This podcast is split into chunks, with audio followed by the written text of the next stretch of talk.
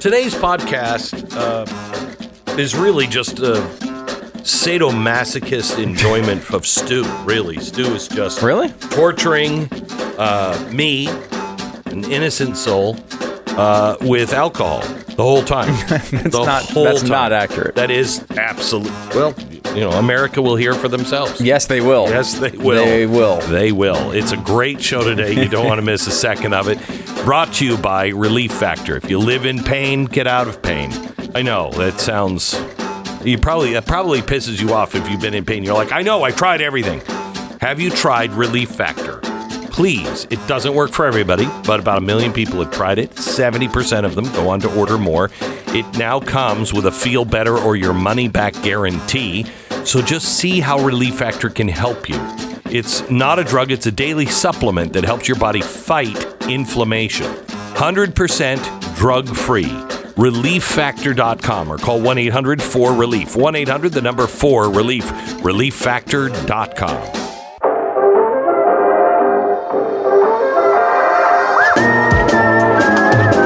You're listening to the best of the Glenn Beck program. Center for Industrial Progress, founder and president and author of Fossil Future. He's been watching COP 28, which, I didn't see 1 through 27, so I didn't really get it, but we wanted to have him come in and fill us in. It's getting more and more insane, isn't it? Yeah, I mean, what's been your kind of observation just looking at it from headlines? I'm curious. My observation is the arrogance is getting out of control. The attitude of the little people must be tamed is sickening. Yeah, I mean, it's you see these calls. I was just reading this morning. They're considering the draft language. So just so people know, so COP stands for Conference of the Parties, and it's part of what's called the United Nations Framework Concerning Climate Change. They have all these acronyms and everything like that. And then the allegedly scientific basis of this is called the IPCC, Intergovernmental Panel on Climate Change. And this is really the epicenter of the net zero movement. This is where they convene every year. And they always say the same thing, which is we did a decent job restricting fossil fuels, but we really didn't do enough. So this year we really have to finish the job. And so they start arguing, and everyone starts out by saying we should get rid of fossil fuels. That's the starting point. And then some remotely sane people kind of mitigate it, but it still ends up with a totally evil, in my view, conclusion. Yeah. But right now they're literally considering that something that says a just and orderly phase out of fossil fuels. That's one option. The second one is what's a just and orderly? Is that like America should get rid of it first? Yes, exactly, exactly. So it's So that's the kind of. That's the one that's getting headlines right now because the leaders want that. And it's really perverse because the only legitimacy to it is they're recognizing, wait a second, it doesn't make sense for undeveloped countries and developing countries to have net zero policies. They're already a net zero. That's their problem. Yeah, right. Right. That's the issue. But then there's this. And so some African nations are standing up and saying, hey, it's good for us to use fossil fuels. And some are saying it's good for the world too. But then there's this movement, which is often like climate justice or climate reparations, where they say, no, Africa gets to use fossil fuels, and then the U.S. needs to stop using fossil fuels, by 2030, which can you imagine a worse thing for the world for all the developed economies to be destroyed? That is not going to help anybody. So it's still just this murderous movement. And the key to it is fossil fuel benefit denial. They just ignore the benefits of fossil fuels. They say, we don't like the side effects of fossil fuels on climate, but they ignore the benefits. And it's exactly as if you had an antibiotics conference and they just said, let's get rid of antibiotics. We don't like the side effects. It's like, okay, but that's going to kill billions of people. They're like, no, we're not going to talk about that. We're just against antibiotic side effects. So tell me what a world looks like without fossil fuels. I mean, you can't describe it to people like the destruction of it, because it would be literally like, let's take their timetable of 2050, which, this is not an obscure view. This is literally the most popular political idea in the world. I mean, that truly, that we should be net zero by 2050. So that means rapidly eliminate almost all fossil fuel use. We could talk about some of the oil companies are pretending you can capture all the CO2 by 2050. Mm-hmm. That definitely is not true. We could talk about that. So it means rapidly eliminate fossil fuels, but fossil fuels are 80% of the world's energy.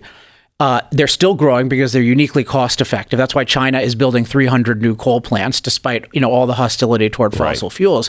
So if you get rid of the most cost effective source of energy in a world where most people use very little energy, and energy is absolutely a requirement for people to survive, let alone flourish, because it allows us to use machines versus using manual labor. That's just the apocalypse. Like just agriculture, we depend on diesel fuel for machinery and we depend on natural gas for fertilizer. We cannot feed 8 billion people without that. And these monsters are discussing eliminating fossil fuels full stop, and they're just not thinking about this. I have to tell you, I was watching yesterday. I happened to be standing, waiting for something. And I stood outside, and there was this big, what do you call those? The diggers with the big claws. Excavators?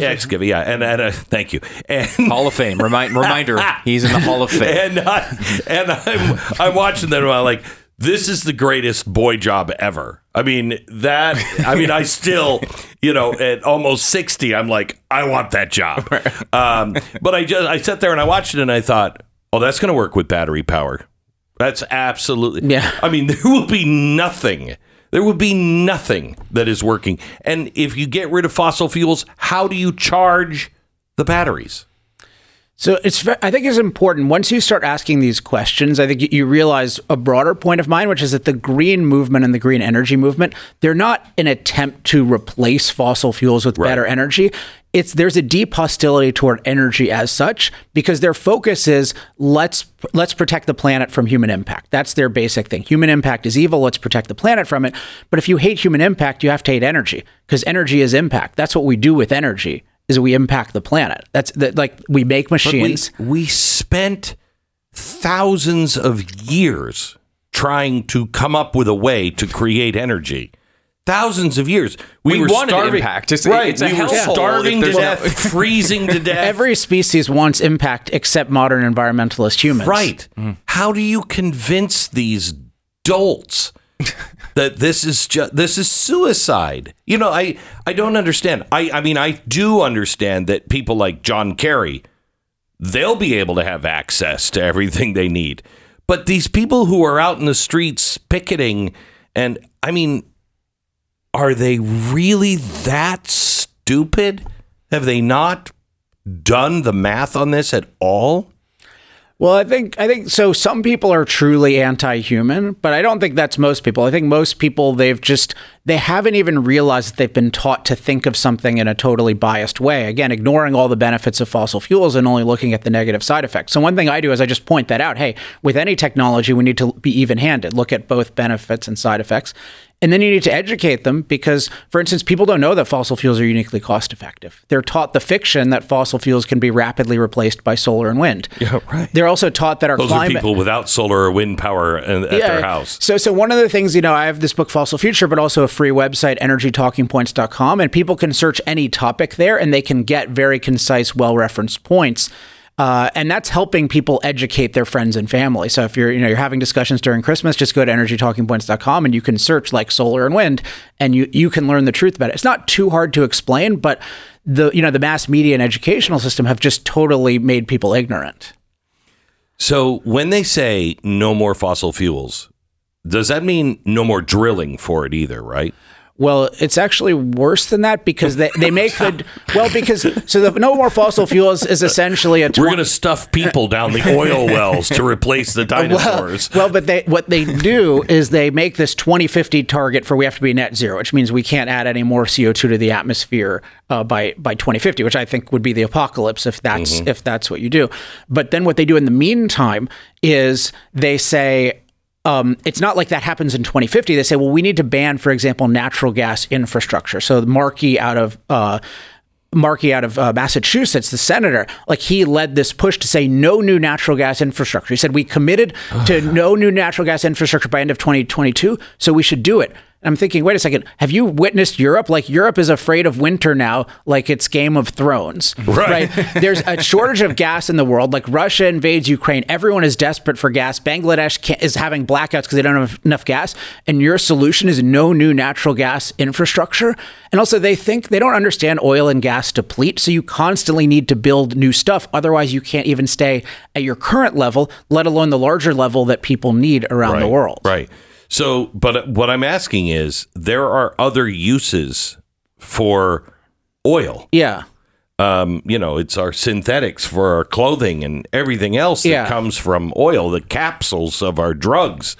What is... Are they saying stop all that too? Well, some of them say, like, oh, we can do it for that. But that whole industry is dependent on using it for energy. It's not like it's going to be a totally different thing. It's a byproduct. Yeah. So it's... I mean, but the point is, the green people are not thinking about energy. Energy is not their focus. Protecting the planet from humans is their focus. So every time you bring up these rational things, it's true, but they're not thinking about that. That's not what they care about. And in a sense, I talk about this in Chapter 3 of Fossil Future. In a sense, the benefits of fossil fuels are the problem, because the benefits of fossil fuels allow the human race to expand, for us to have 8 billion people, for us to have a lot of impact. And a lot of these guys say explicitly, we should have 1 billion people or less. Now, think about what that implies in terms of any kind of near-term action. How do you get 8 billion people to 1 billion people? They die. Yeah, and you got to make them die somehow. It's so anti-human. You know, especially when John Kerry said at COP 28, a couple of days ago, that he just gets enraged when he sees people who should be responsible in leading other people, and they don't understand. We can't build another coal fire plant. We got to get rid of them.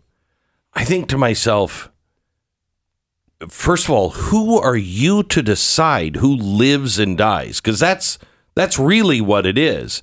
And the arrogance of your position is just, it's crazy dangerous. I mean, I think the coal thing is particularly scary because everyone is piling on coal. And just if I mentioned energytalkingpoints.com, if you just search electricity emergency, here's the state that we have right now. So we have a grid where we're artificially increasing demand for reliable electricity through EVs, right? And trying to ban gas stoves. This in California where I live, this is the worst, but it's happening everywhere.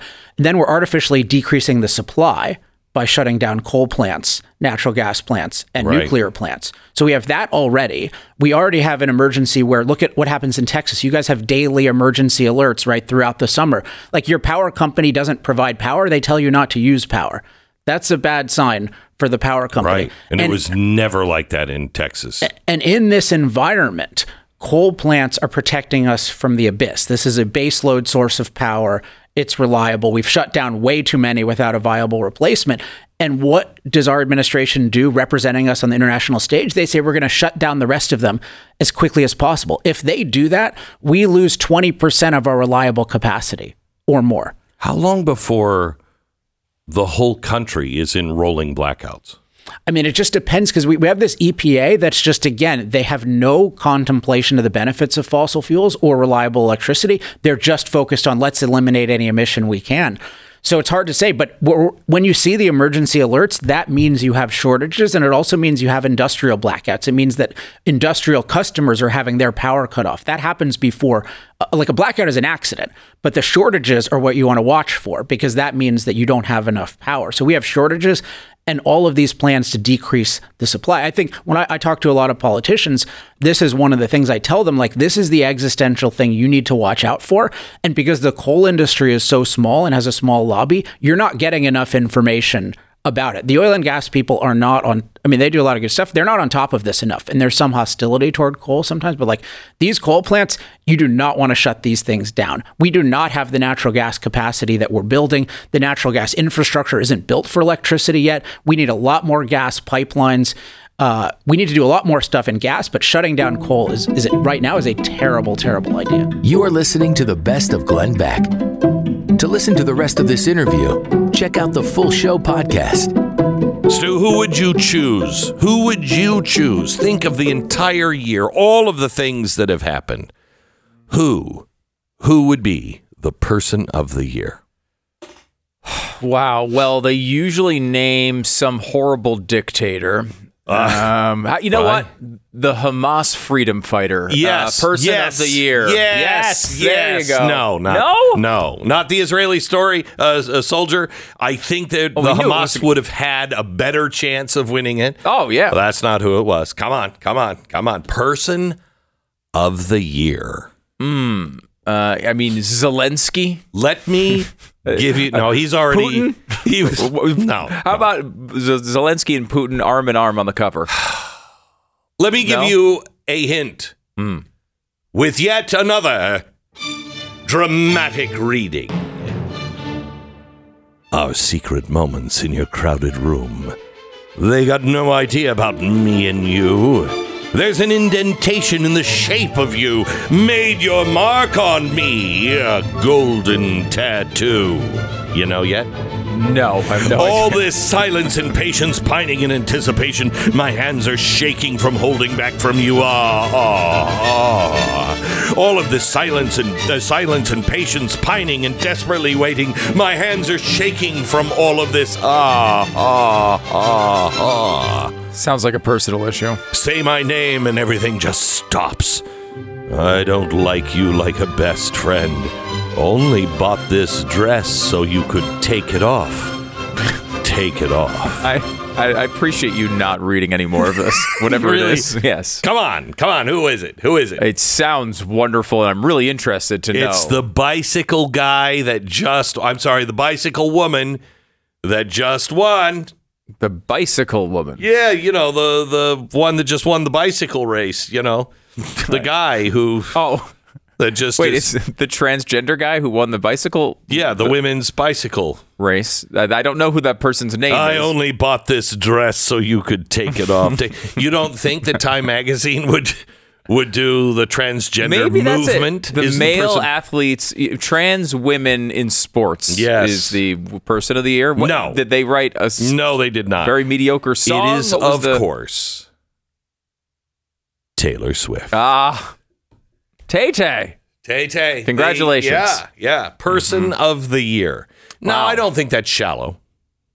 I mean, she's a big entertainer. You know? She is a big entertainer. Lots of impact on my football watching every weekend. Get to see.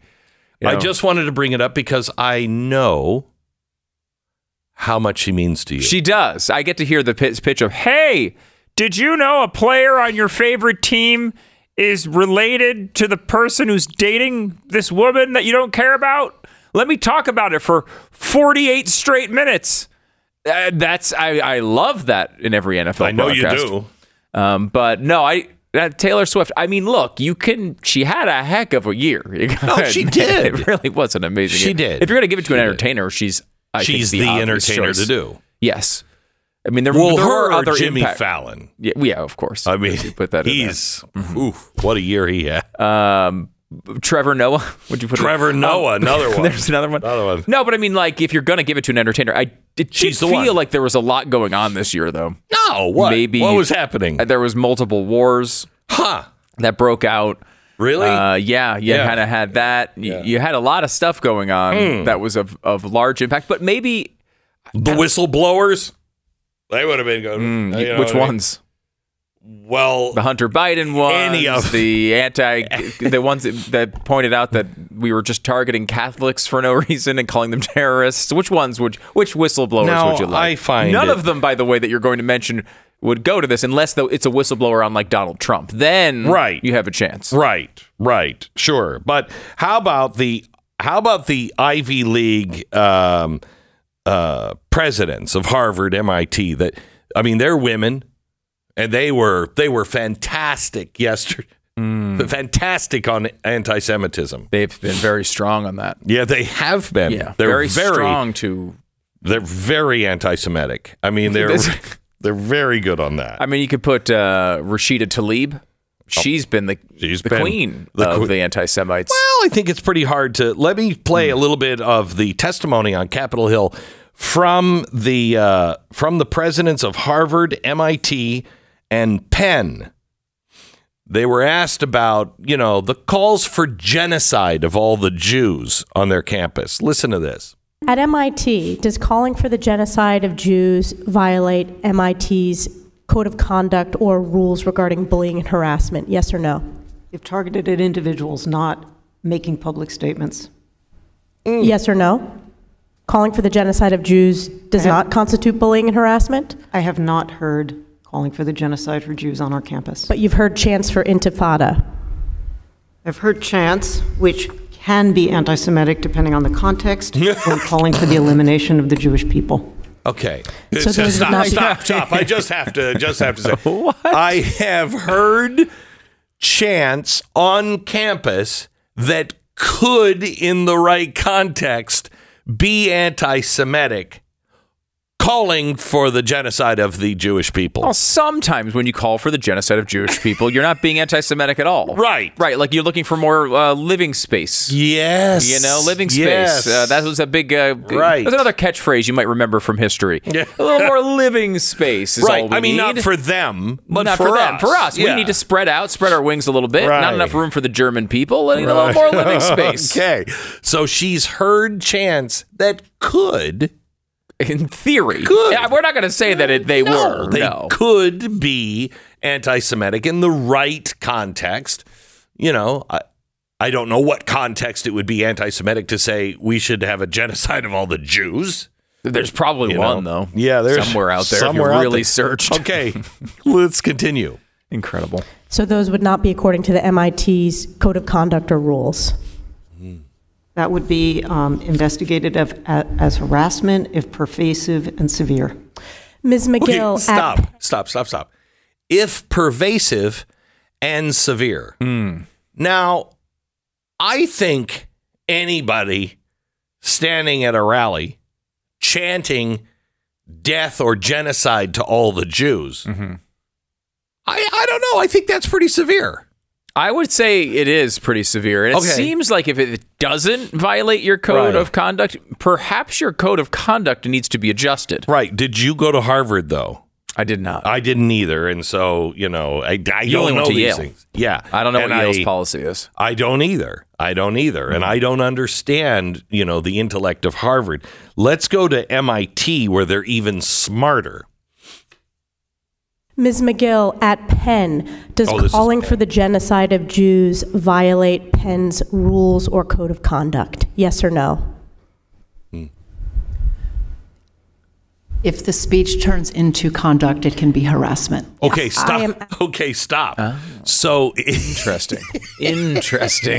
So if they're chanting death to all the Jews, that's not. But then they round them all up. Kill Jews. Then it's harassment. Once they've wiped out all the Jews, we're going to act. Right. Okay. Hey, they can build showers. They can build gas chambers, obviously, yes. But the minute they start to use them. Well, and technically the speech is calling for genocide, so they probably have to wipe them all out before we act. But that's when our code of conduct will kick in. When there's no Jews left, we'll be like, what? Hey, guys, stop. And I bet they will at that point. Yeah, okay, here we go. Well, there won't be any left. Right, that's why. Specifically calling for the genocide of Jews, does that constitute bullying or harassment? If it is directed and severe or pervasive, it is harassment. So the answer is yes. It is a context-dependent decision. It's a context-dependent decision. That's your testimony today. Calling for the genocide of Jews is depending upon the context. That is not bullying or harassment. This is the easiest question to answer yes, Ms. McGill. So is your testimony that you will not answer yes? If the speech becomes conduct, it can be harassment. Yes. Conduct meaning committing the act of genocide? The speech is not harassment. This is unacceptable, Ms. McGill. I'm going to give you one more opportunity for the world to see your answer. Does calling for the genocide of Jews violate Penn's code of conduct when it comes to bullying and harassment? Yes or no? It can be harassment. The answer is yes. And Dr. Gay, at Harvard, Does calling for the genocide of Jews violate Harvard's rules of bullying and harassment? Yes or no? It can be, depending on the context. What's the context? Targeted as an individual, targeted at an individual. Well, it's targeted at Jewish students, Jewish individuals. Do you understand your testimony is dehumanizing them? Do you understand that dehumanization is part of anti-Semitism? I will ask you one more time. Does calling for the genocide of Jews violate Harvard's rules of bullying and harassment? Yes or no? Anti-Semitic rhetoric when it crosses into conduct. And is it anti-Semitic rhetoric?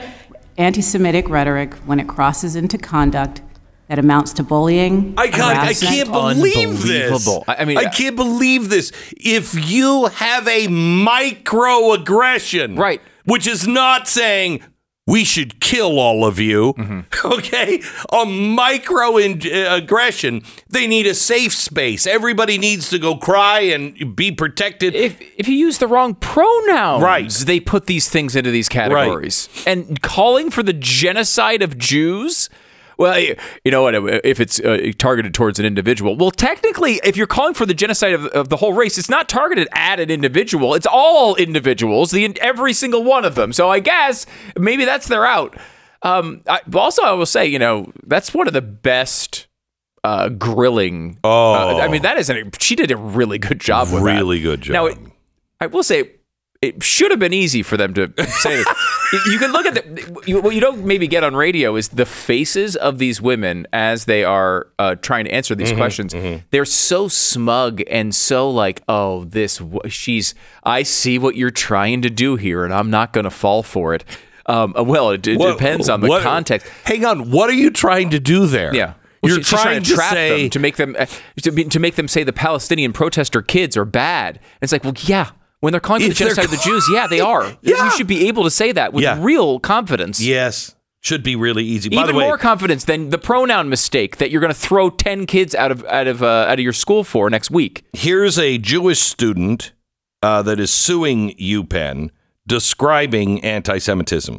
On October 7th, Israel was attacked. Since October 7th, American Jews have been under attack. My name is Eyal Yacobi, and I am a proud American studying at the University of Pennsylvania. I love Penn. I've wanted to attend this university since before I can remember.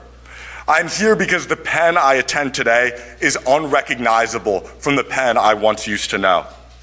Penn, once renowned for groundbreaking discoveries like the mRNA vaccine, is now a chilling landscape of hatred and hostility.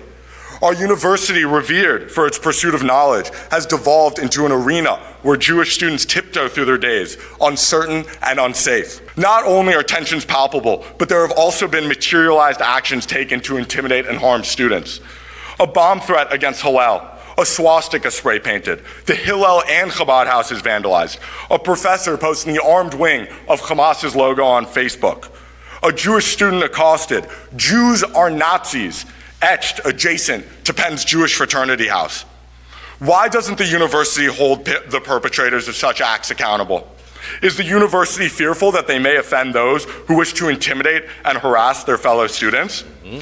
Penn's ambivalence fuels a crisis that has shattered my academic sanctuary. Policies meant to safeguard us have become hollow promises. And let us be clear, if they fail Jewish students today, tomorrow they will fail the rest of us.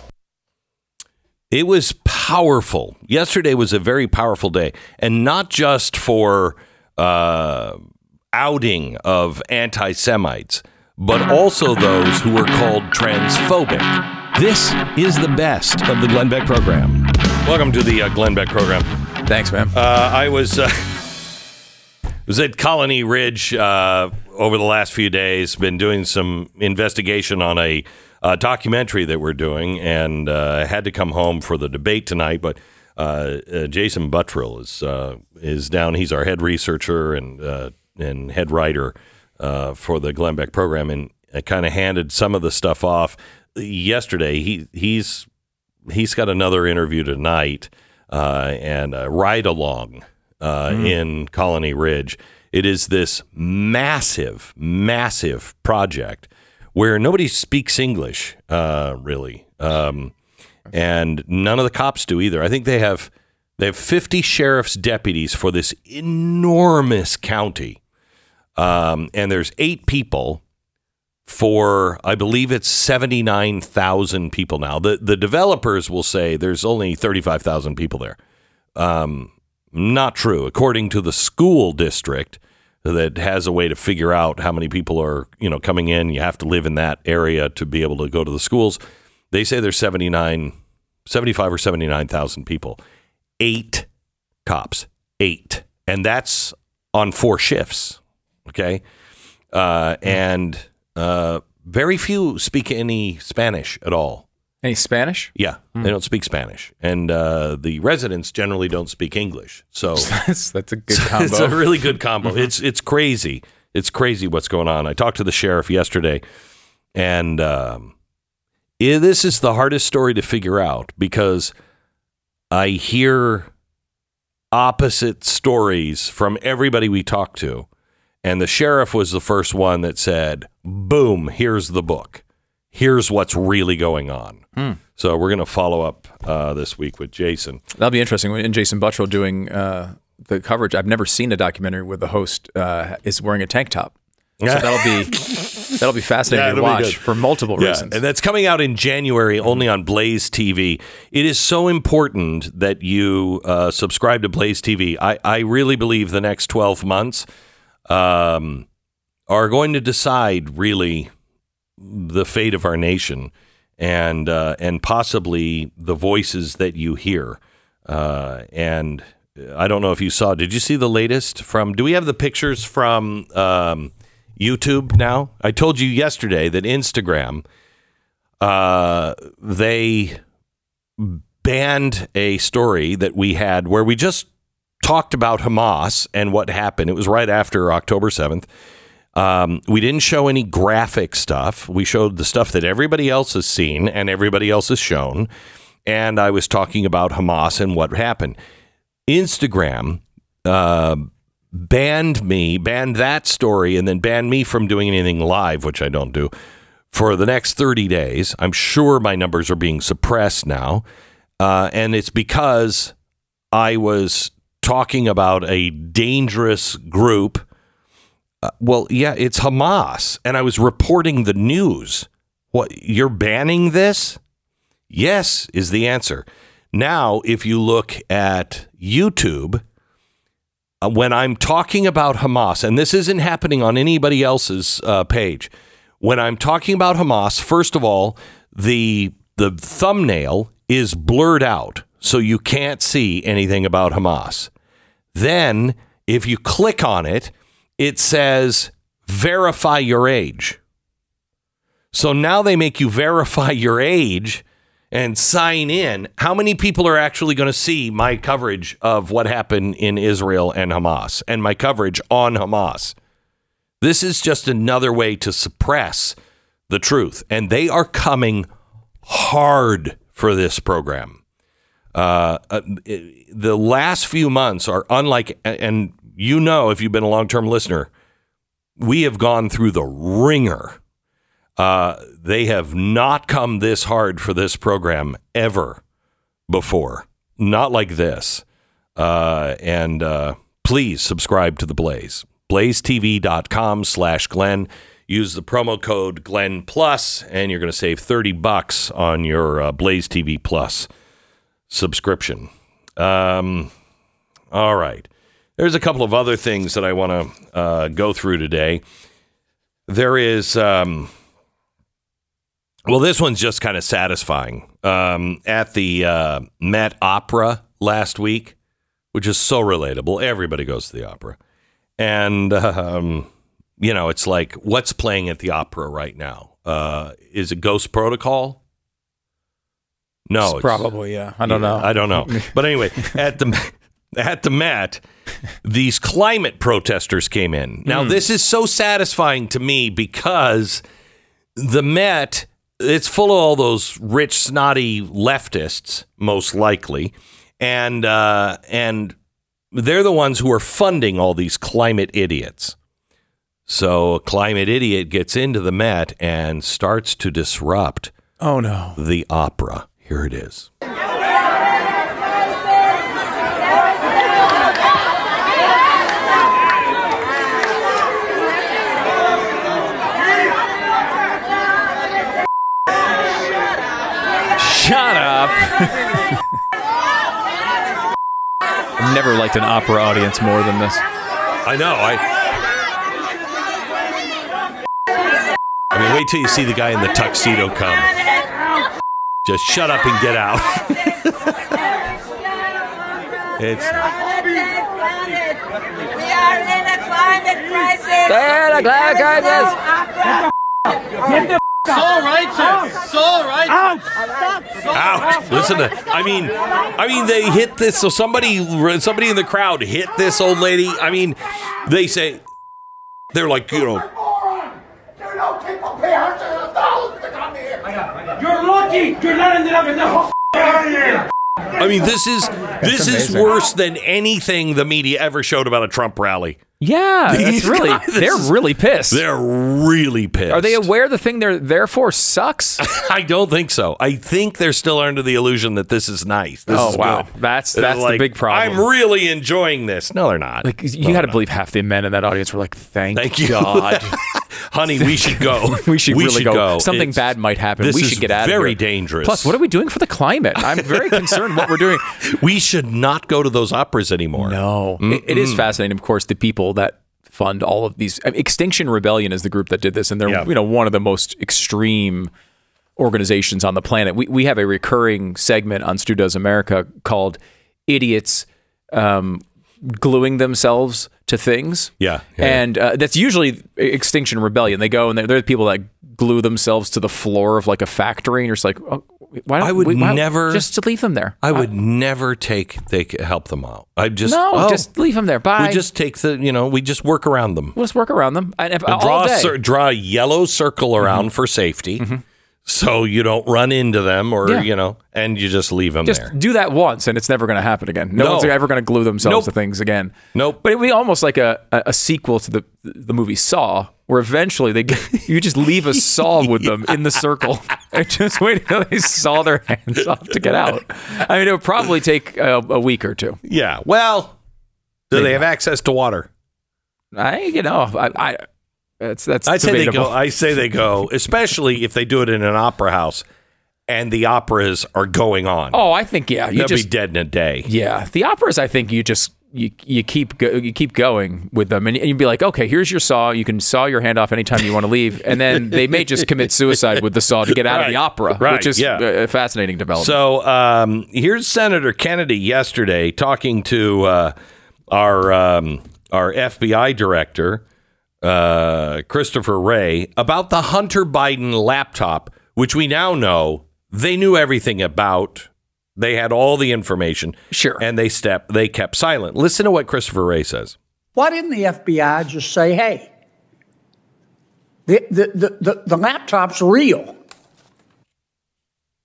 Why didn't you just tell everybody the laptop's real? We're not vouching for what's on it, but it's real. This isn't a fiction.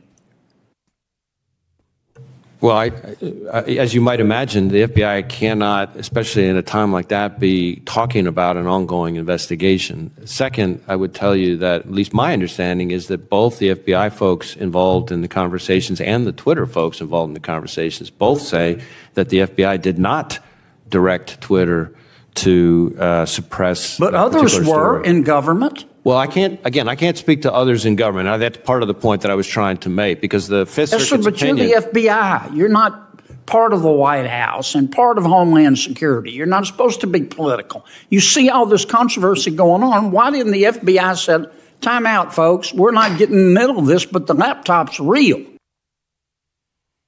Well, he said, because you can't get involved in the middle of an election. Mm. So we couldn't deny the falsehoods. It's in the middle of an election. Wouldn't that be the one thing that you would want them to do? Is just say, look, we're not saying anything about the content of it, but this is not Russian propaganda. This is not Russian propaganda. The laptop is real, but what's on it, we can't vouch for. At the very least, they certainly should have informed the other branches of government that this was going on. Exactly because right. Those branches of government were going to all these social media accounts and saying the exact opposite. They were saying it is Russian propaganda. They were releasing letters saying this is Russian propaganda, when in reality, they probably knew. I mean, my guess is the FBI did go and did inform them that this was real, and they did it anyway to get it pulled down. That's the real crime. You know, again, I'm with you on, you know, Christopher Wray. I have no soft spot for him in my heart. Donald Trump says he's the jury's still out on him. Is it really? I mean, obviously Trump, you know, appointed him. So right? Is that what he's? Yeah, he's like, I'm not sure that now. Yeah, I'm not sure. I am. Wow, that's surprising. Yeah, I thought he. I mean, because some of this stuff has burned Trump. I mean, it's not like Christopher Wray has been helpful to Donald Trump. No. I'm surprised he's... And I don't want him just to go in. What do you think about his statement? So Donald Trump, his statement, I'm not going to be a dictator. I mean, on the first day I will be, but only that day. I would prefer 0 days of him being a dictator. I mean, that's why I say it's so Donald Trump. It was tongue-in-cheek, right? Yeah, that's the way he does things. Right. He's basically saying, yeah, I'm going to be a dictator for this first day. I'm going to repeal all of those executive orders. They're all going away. Yeah, and of course that's the opposite of a dictator. Yes. Right? You're taking someone who has been acting like a dictator and repealing what he's doing. That's not being a dictator. Right. Again, like, it's funny, Trump is the opposite of everybody else when it comes to this stuff. And maybe this is part of his magical power. But like, most people want to say something in the way that will explain it the best and also, that will cause the least problems for you. Like, you would want to form a sentence in a way that would disarm criticism. He does the opposite. He's saying, like, when he's saying this dictator thing, and I read the transcript of it. I didn't see the clip, but I read the transcript of it. And he's clearly just saying that he will go in and use the executive powers that he has as president and unwind bad policies that were put in by another executive. That's not a that is not a way to describe what a dictator does, but he actually says it in a way that makes it sound worse than it is. He's intentionally making it sound bad. I know. And I think he loves that. I think he loves it too. I think he loves that. But it does seem to work for him, at least with Republican primary voters. Like, I mean, I don't know that it works for everybody. You know, it worked in 2016. He got over the finish line there. 2020 didn't. But with 2024, question mark. It's going to be an interesting year. 2024 is going to be it. I can't wait to see how this turns out. I can't wait to watch this all play out, Glenn. Yeah, yeah, yeah.